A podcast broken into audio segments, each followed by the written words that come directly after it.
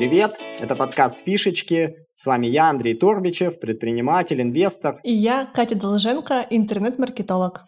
В нашем подкасте мы разбираем сложные бизнес-задачи и превращаем их в простые фишечки, которые можно забрать себе. Сегодня не обычный выпуск у нас, а новостной. Мы выбрали три новости, которые нас зацепили, и обсудим их с точки зрения предпринимательства.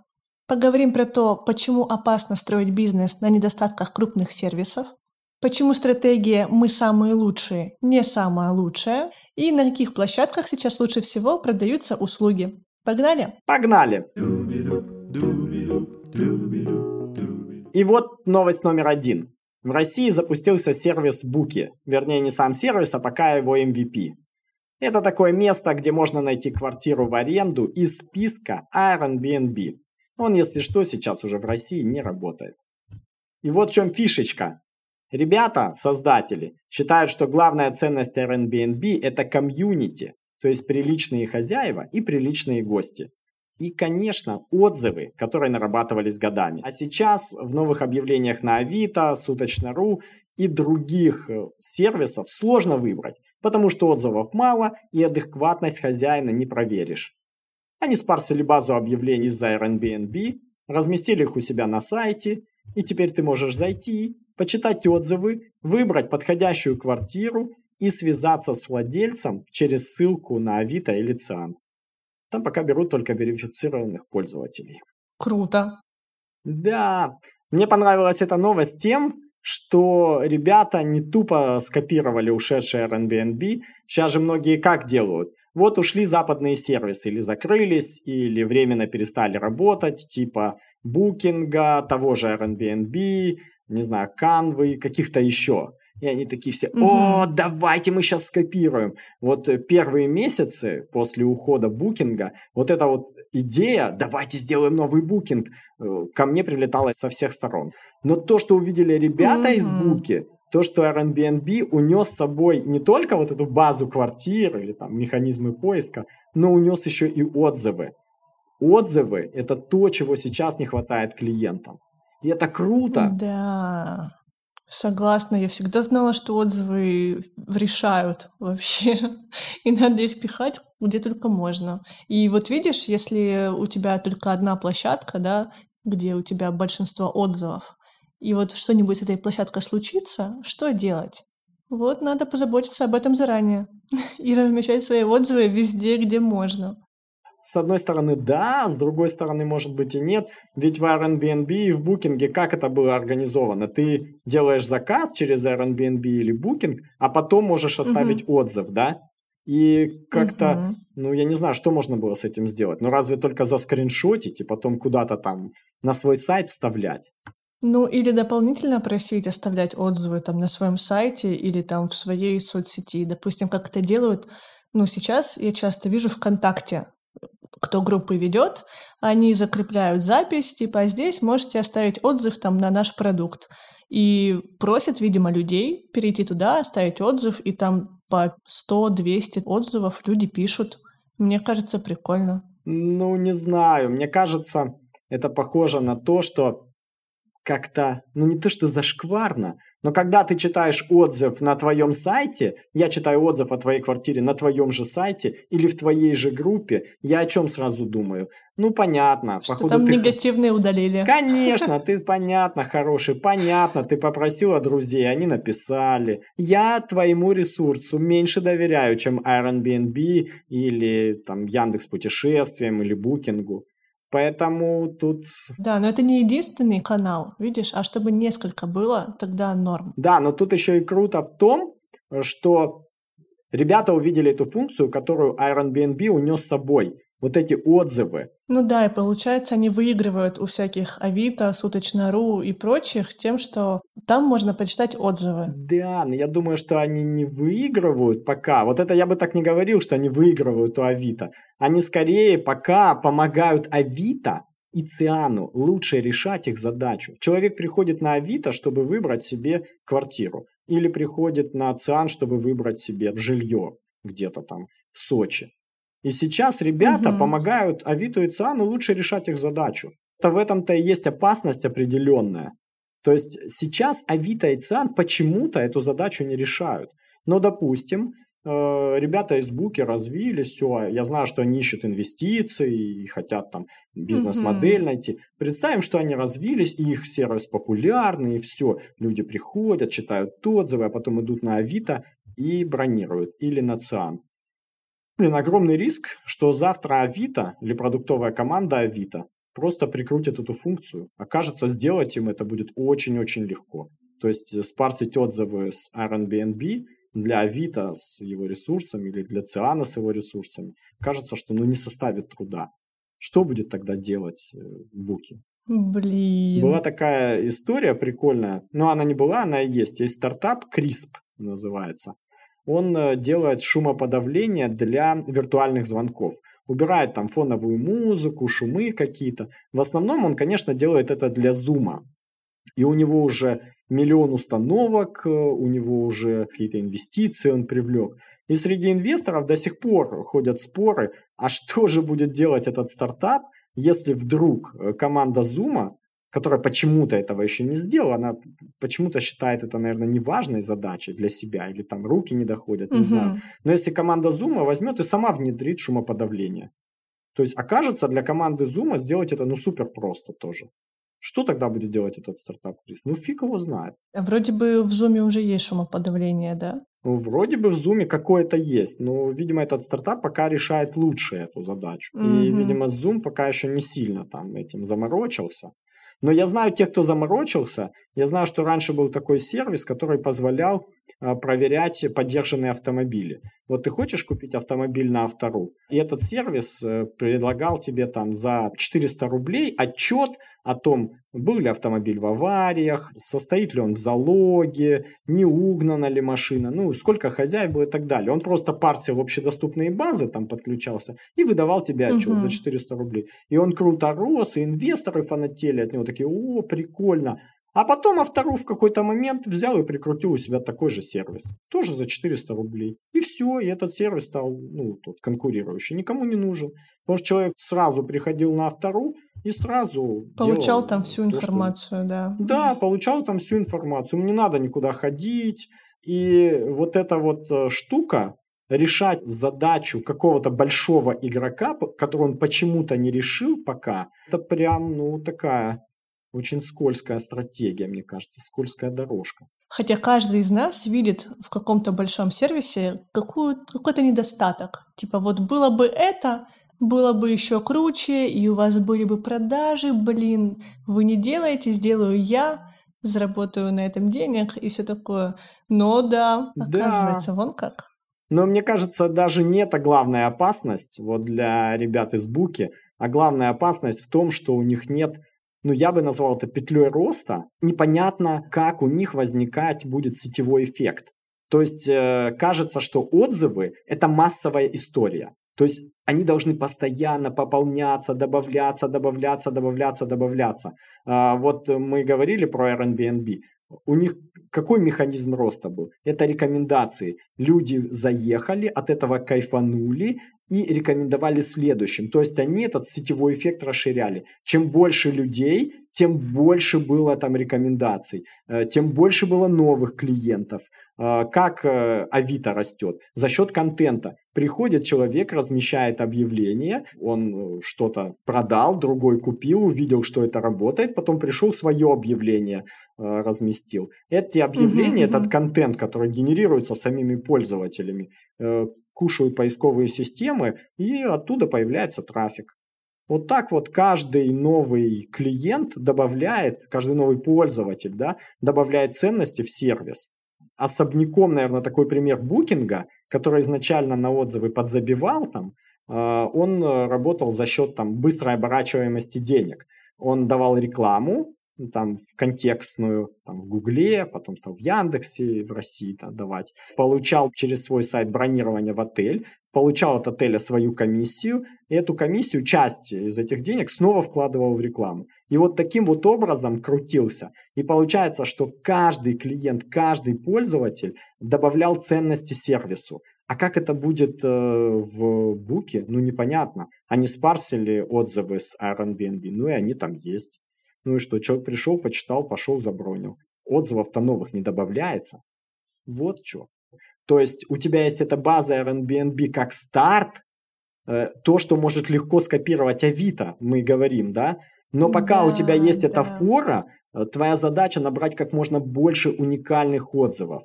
Получается, что мы здесь для себя, как для предпринимателей, можем сделать несколько интересных выводов. Первое, что, может быть, не стоит э, в лоб копировать ушедших конкурентов, а скопировать то самое ценное, что они унесли с собой. Отзывы, рейтинг, какой-то поисковый механизм и, может быть, даже скопировать, не создавая свое, а просто подтянув их данные. Того же самого Airbnb, как сделал Буки. Это первое. И второе, когда мы решаем какую-то проблемку, которая есть э, у большого нашего конкурента, да, всегда есть угу. опасность, что как только этот сегмент или этот рынок или эти люди начнут быть ему интересными, он просто возьмет и быстренько прикрутит такую же штуку и тем самым убьет наш бизнес. Поэтому пока у нас есть фора, нам нужно нарабатывать что-то уникальное такое, типа еще отзывов в случае с буки. Это получается, если ты сдавал квартиру на Airbnb, или вообще у, у тебя там сайт твоей мини-гостишки, ты можешь себе подкрутить купить спарсенную базу отзывов с этих букинга, с Airbnb. Они точно у кого-то есть, ее точно можно купить. И именно отзывы на твою гостишку, на твою квартиру и сделать у себя на сайте в такой вот плашечке, что это отзывы с букинга, а это с Airbnb. Это крутое добавление, но когда ты начала об этом говорить, я сразу подумал о том вопросе, который мы упустили. А откуда э, буки и ты на своем сайте возьмете трафик. Откуда там появятся люди? Начинается. Или, допустим, а, вот видишь как. Или даже, допустим, у тебя люди появились, у тебя их 100 человек, ты их привлекла. Как, что дальше? Что дальше-то? Вот ты на сайт привлекла, там, вложила деньги в рекламу, 100 человек пришло. Окей, что дальше-то? То есть тебе нужна эта та самая там, ну, петля роста. В случае с Авито что получается? Они вложили деньги в рекламу, 100 человек пришло. 50 человек создали свои объявления, 50 человек что-то купили. Те, кто создали объявление, первое, принесли деньги, там подняли, угу. заплатили за создание, но даже это не самое главное. Второе, они создали контент. Они создали эти самые mm-hmm. уникальные объявления, на которые придут следующие 50 человек, 5 из которых тоже создадут объявления свои, потом придет 30 человек, 3 из которых создаст. И вот так вот их база, вот этот их контент будет множиться, множиться, множиться, множиться. И по идее, чем больше контента, тем больше людей будет приходить они э, сначала, да, впрыснули какие-то деньги, чтобы зажигание там, чтобы пух, взрыв, да, а дальше ну, уже да, этот да, маховичок у них там раскручивается.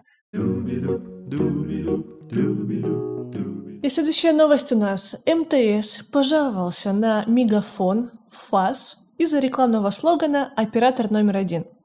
Там Мегафон, конечно, сделал все по правилам. Они написали, почему они номер один, по каким критериям, и по результату какого исследования, но там такие люди сидят, что всегда можно найти до чего докопаться. Вроде бы в ней ничего особенного, ну, пожаловался МТС на Мегафон, а Мегафон на МТС, а они вместе пожаловались на Билайн, Теле2 и плохую погоду, и вообще, что рынок падает. Но круто, мне кажется, здесь то, что в рекламе Мегафона в последнее время есть дерзость и провокация. Мы говорили вот с тобой как-то про да. провокацию в рекламе. Ведь в Мегафоне по-любому знали, что это вызовет такую реакцию. Ну как, когда ты конкурируешь на рынке, и вас всего там три с половиной, да, то, угу. конечно, такая реклама не пройдет незамеченной. Но не побоялись, не побоялись. И я сразу вспомнил про рекламные войны автопроизводителей. Когда-то Audi и BMW там бодались в 2006 году. Угу. Audi стал лучшим автомобилем Южной Африки. Лучший автомобиль Южной Африки 2006 года.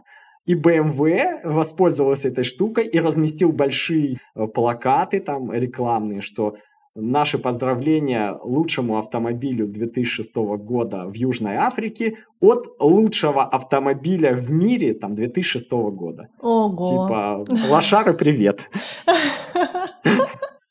И тоже не побоялись это сделать, да. А вообще в этой новости можно увидеть еще одну прикольную вещь. Э, Мегафон заявляет о себе как о лидере рынка. Номер один. Это такая распространенная стратегия быть номер один. И многие предприниматели, многие бизнесы э, следуют этой стратегии. Они хотят стать номер один. Мы должны стать номер один. И часто это превращается ну, в такие крысиные бега. Вот у тебя есть на районе там 10 парикмахерских, и ты открываешь 11 такой. Короче, мне надо стать номером один, номером один. И ты вкладываешь кучу ресурсов, и они вкладывают, они, и начинаются такие вот бега, в лоб соревнования. И это прям фигово работает, если у тебя нет э, за спиной какого-нибудь денежного мешка, либо ну, супер какой-то команды такой супер креативной, которая может создавать что-то типа бургеркинговских провокаций, еще понимает, для чего это. Это всегда дорого на конкурентном рынке быть номером один. Угу, Почти угу. невозможно. Если уже есть кто-то опытный и старый такой. Да, и всегда, когда ты говоришь потребителю, я номер один, ты предполагаешь, что есть еще кто-то. Есть еще, mm. на кого можно посмотреть, и потребители такие смотрят и говорят, ну не знаю, а с чего ты номер один, ну докажи нам. И вот как ты говоришь, бла-бла-бла, придумали да. там на себе, а для меня это вообще не так. И есть э, другие всякие прикольные стратегии ну, на рынке. Можно быть номер один, а, и это, это круто, когда ты либо уже большой, как мегафон, и ты такой, ты угу. уже номер один, да, либо близок к этому. И это может помочь тебе действительно стать номером один. Ведь МТС могла сказать, мы номер один, захватить себе это место в сознании там потребителя. Но, блин, угу. первый может быть тоже только один. Кто успел, того и тапки. Да, кто успел, того и тапки. А, допустим, есть такие прокатные компании, автомобили сдают в аренду, Hertz и Avis. Ну, два мировых гиганта, можно сказать. Они больше всех сдают, во всех странах работают. И Hertz э, лидер. И Avis, когда-то понимая, что там они не лидер, они прям не стали об этом говорить, о том, что мы номер один по количеству автомобилей в Бухаресте, даже не в самом Бухаресте, а там на окраине, какие-то искать такие вот штуки и там как-то пытаться манипулировать э, клиентами. Они просто сказали, да, мы номер два. Мы номер два, поэтому стараемся больше. Поэтому каждый клиент нам важен. И благодаря этой рекламной кампании у них выросли доходы. Mm. У них выросло количество клиентов, у них выросла прибыль. Часть людей, которые были недовольны Херцем, такие, блин, ну, смотри, эти честно говорят, там, мы номер два, вы нам важны, э, для нас важен каждый, мы стараемся больше, э, поэтому приходите к нам. Интересно, они как-то замеряли эффект от того, что они назвали себя номер два и что клиенты важны? Реально ли для клиентов важно это слышать? Они замерили эффект по сравнению с другими рекламными кампаниями. Они постоянно их проводили, рекламные кампании. И да. в большинстве из них до этого момента они э, именно так и говорили, что мы лучше в чем-то. А сейчас они угу. стали говорить, да, мы номер два, поэтому мы стараемся больше, поэтому каждый клиент для нас важен. Э, и они увидели, что по сравнению с другими рекламными кампаниями их выручка, их доходы сильно выросли. Я не скажу тут цифр, но сильно выросли.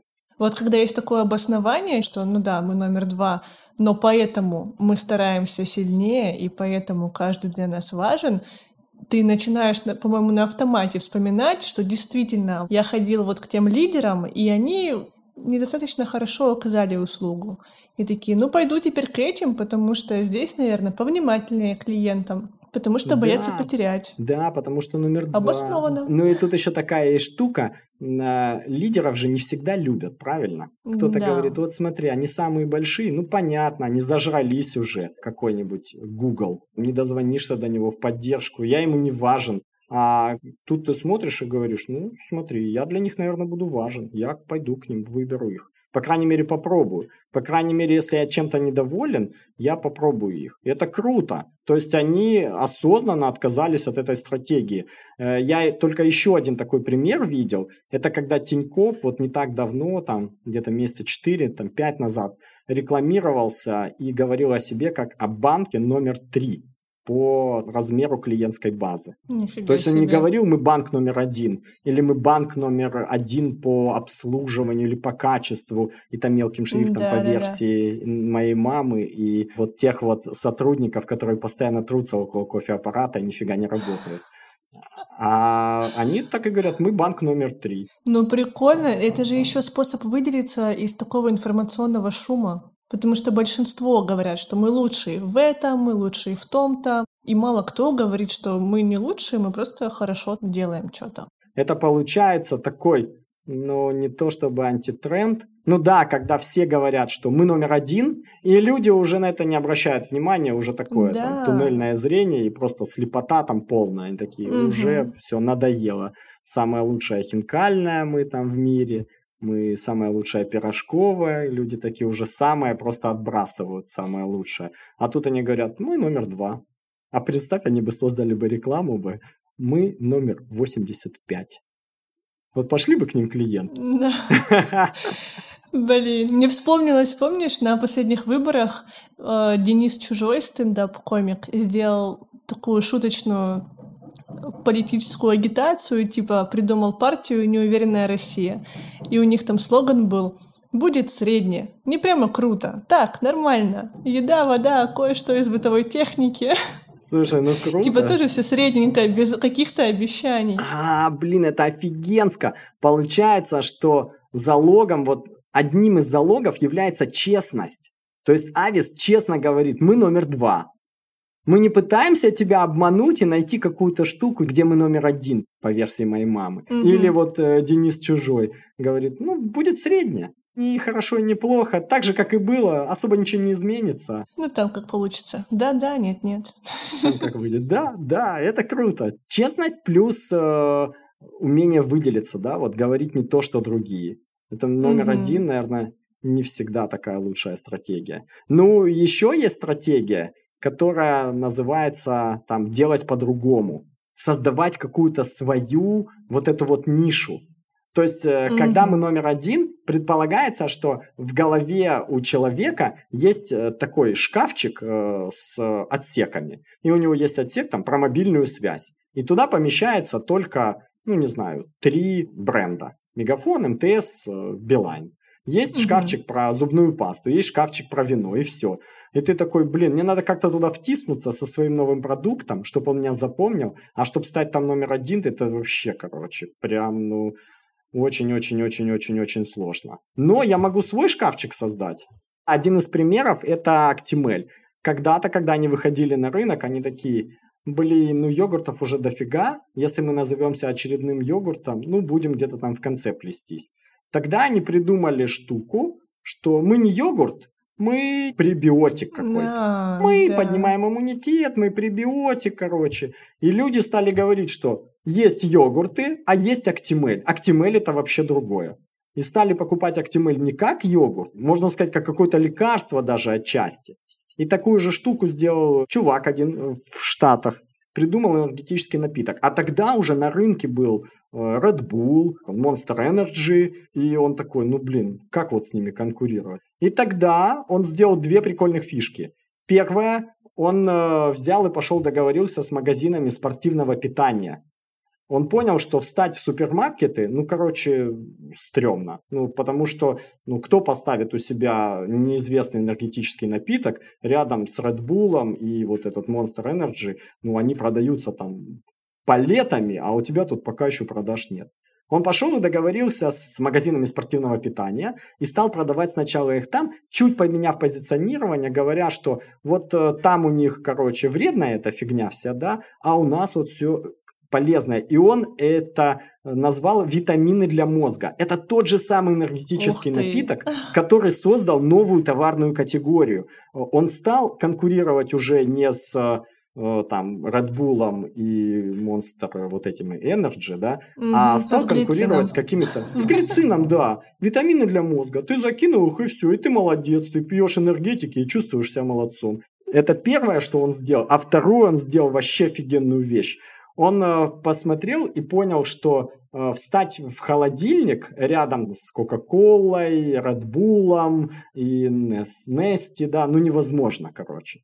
угу. люди туда не поставят. Тогда он взял, объем бутылочек уменьшил и стал не в пол-литровых продавать, а в 60 миллилитров. И стал ставить их при кассовой зоне. Тебе не надо много места, не надо охлаждать. Он уже не конкурирует с э, Red Bull, потому что не стоит рядом с ним, а конкурирует уже скорее, ну что там в прикассовой зоне? Жвачки, шоколадки какие-то ну, такие. Да, да? Да, да. И вот э, э, там ну, стал это ставить. И у него э, за год э, стало столько продаж вот через эти супермаркеты, что и Coca-Cola, и Pepsi, и Red Bull стали запускать свои такие же вот маленькие чудо-энергетики. Но нифига не смогли, короче, отвоевать у него рынок. Он в США занимает 93% рынка да, ну маленьких нафиг. вот энергетических напитков. Ну, в маленькой таре. Как я обожаю эти истории про смену позиционирования из-за конкурентов. Это просто песня. Всегда удивляешься, как люди вообще думают и переобуваются на ходу. Ну, можно для себя, как для предпринимателя, наверное, я бы взял бы отсюда вот какие вещи. Первое, это может быть не стремиться быть номером один, если у тебя нету больших ресурсов, да, либо ты не готов участвовать вот в этих красивых бегах, а просто, может быть, по-честному сказать, мы номер два, как э, Авис, да, или создать свою собственную нишу.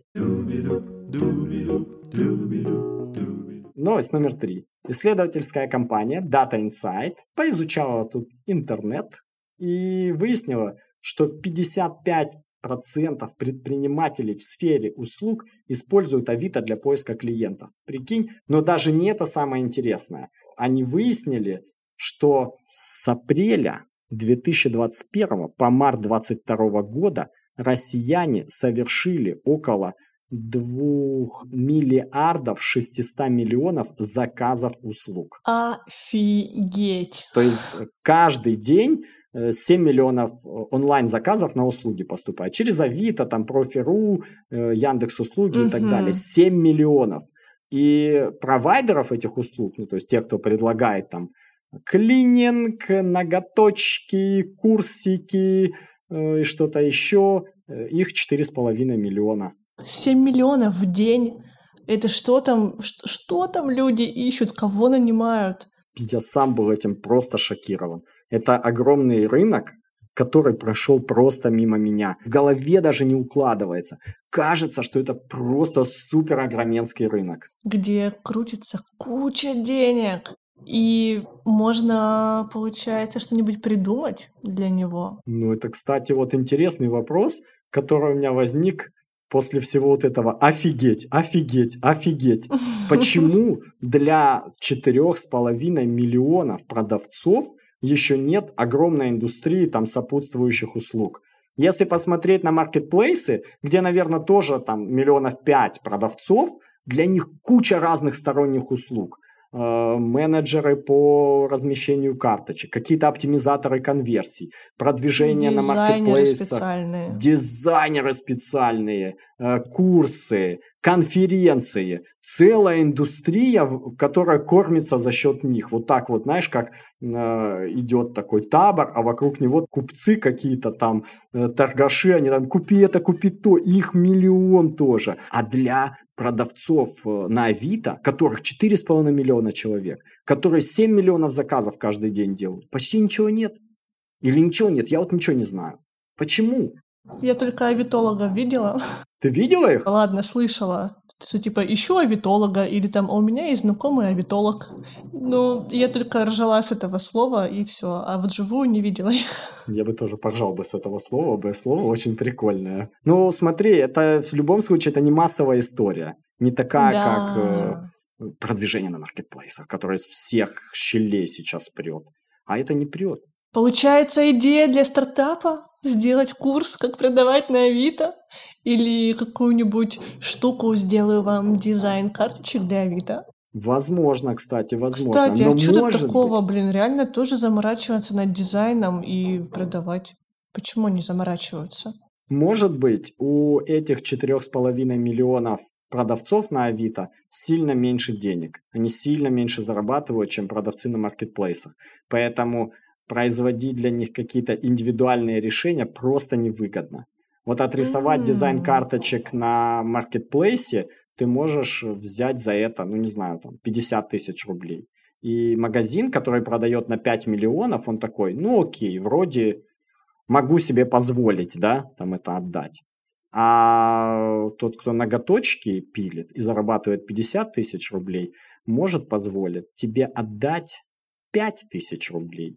И ты такая, м-м, вручную я это делать точно не буду. Угу. А если делать какой-то автоматизированный сервис, то, блин, тут же сколько этих продавцов на Авито, столько и потребностей. Этот хочет ноготочки вот так, а тот хочет вот эдак. И прям стандартизировать практически невозможно. Может быть, еще и поэтому. А что если сделать, чтобы сам Авито добавил вот эту вот штуку с онлайн-записью, где можно выбрать дату, выбрать свободное время у мастера по ноготочкам или у юриста, или клининг заказать, если мы про услуги да, говорим. Почему они не добавят? Это же очень удобно, это как вот на Airbnb, типа ищешь что-то, ищешь на свою нужную дату, а тут еще и время выбрать. Вот почему они не добавят такое? О, этот вопрос, наверное, у них э, лучше узнать. Позовем кого-нибудь и спросим. Может быть, что этим э, людям, не знаю, плохо так говорить, они не хотят расти. То есть они пилят ногти и 50 тысяч зарабатывают через Авито. Такие-то и нормально. Не, ну я имею в виду, что если ты и так размещаешься на Авито, делаешь ноготочки, то если у тебя появится какой-то такой плагин, да, где можно посмотреть твое свободное время, то это должно увеличить конверсию в запись. Клиенту не нужно будет мне там звонить, чтобы уточнить, есть ли у меня свободное время на нужную дату. И, по идее, все будут в выигрыше. Авито от того, что от совершенной записи может, опять же, комиссию себе получать, а сам человек, который оказывает услуги, будет продолжать размещаться на Авито, потому что оттуда идут клиенты. А для такого микробизнеса самое важное – это привлечение клиентов. Ну, интересная, интересная идея, интересная идея. Но тут смотри, тогда Авито сразу начинает конкурировать с каким-нибудь Яндекс услугами, правильно? Да. То есть э, сейчас Авито конкурирует с кем? Ну, с другими досками объявлений. А, ну еще знаешь, что может быть? Если бронирование совершается или там заказ совершается через тебя, то и деньги должны идти через тебя, правильно? Иначе как ты поймешь? Совершилась сделка или нет. Это да. Либо на тебя сразу падает э, необходимость эти сделки как-то подтверждать. И ты такой, сейчас я, у меня просто рекламная модель. Э, ты пришел, разместился, заплатил э, там 300 рублей. Пофиг, продал, не продал. А так получается, ты пришел, разместился, платишь тогда, когда у тебя появился клиент. И, возможно, и, скорее всего, кстати, так и есть. 90% продавцов на Авито получают мало заказов. Те, кто получают много заказов, их, не знаю, там, ну, как и везде, 5-10%. И это значит, что тебе нужно будет искать именно таких. Тебе не нужны будут вот те, которые почти ничего не продают. А сейчас нормально. Они пришли, да и пофиг, что они не продают. Ты все равно свое зарабатываешь. А какой вывод мы можем сделать из этой новости? То, что больше половины предпринимателей, которые продают услуги онлайн, э, привлекают клиентов с Авито. И для них это главный канал продаж. По крайней мере, для микропредпринимателей, для малого бизнеса, по мнению Data Insight, правда. И мы можем присмотреться к этому каналу продаж, тем более, что каналов работающих становится сейчас с уходом Инстаграма, Фейсбука э, все меньше и меньше. Ну и второе, если мы делаем что-то для микробизнеса, для фрилансеров, для самозанятых, э, подумать над вопросом, а почему на таком большом рынке нет такого же большого количества там, решений или провайдеров. Возможно, э, там есть какая-то загадка дыры. И надо быстрее пилить курс как продавать на Авито, как минимум. Да, все. Заканчиваем подкаст и идем пилить курс, как продавать на Авито. Ну что, вот такие новости мы выбрали и обсудили для вас на этой неделе. Поговорили про буки, стартап, который спарсил отзывы Airbnb и помогает выбирать квартиры, хотя забронировать их не дает. Отправляет на Авито и на Циан. Поговорили про Мегафон, который называет себя оператором номер один, и то, что дерзость и провокация в рекламе работает, про то, что стратегия быть номером один не всегда самая лучшая, что возможно называть себя и номером два, возможно создавать собственную нишу, возможно действовать по-другому. Ну и про Авито, который неожиданно является главным каналом продаж – для большого количества предпринимателей, которые оказывают услуги. Хм, и для них почти ничего не делают. А с вами был Андрей Торбичев. И Катя Долженко. Спасибо, что дослушали выпуск до конца. И большое спасибо, если отправляете наши выпуски своим друзьям. Подписывайтесь на наш подкаст, ставьте лайки, звездочки и оставляйте свои комментарии в телеграм-канале Фишечки. Всем фишечек!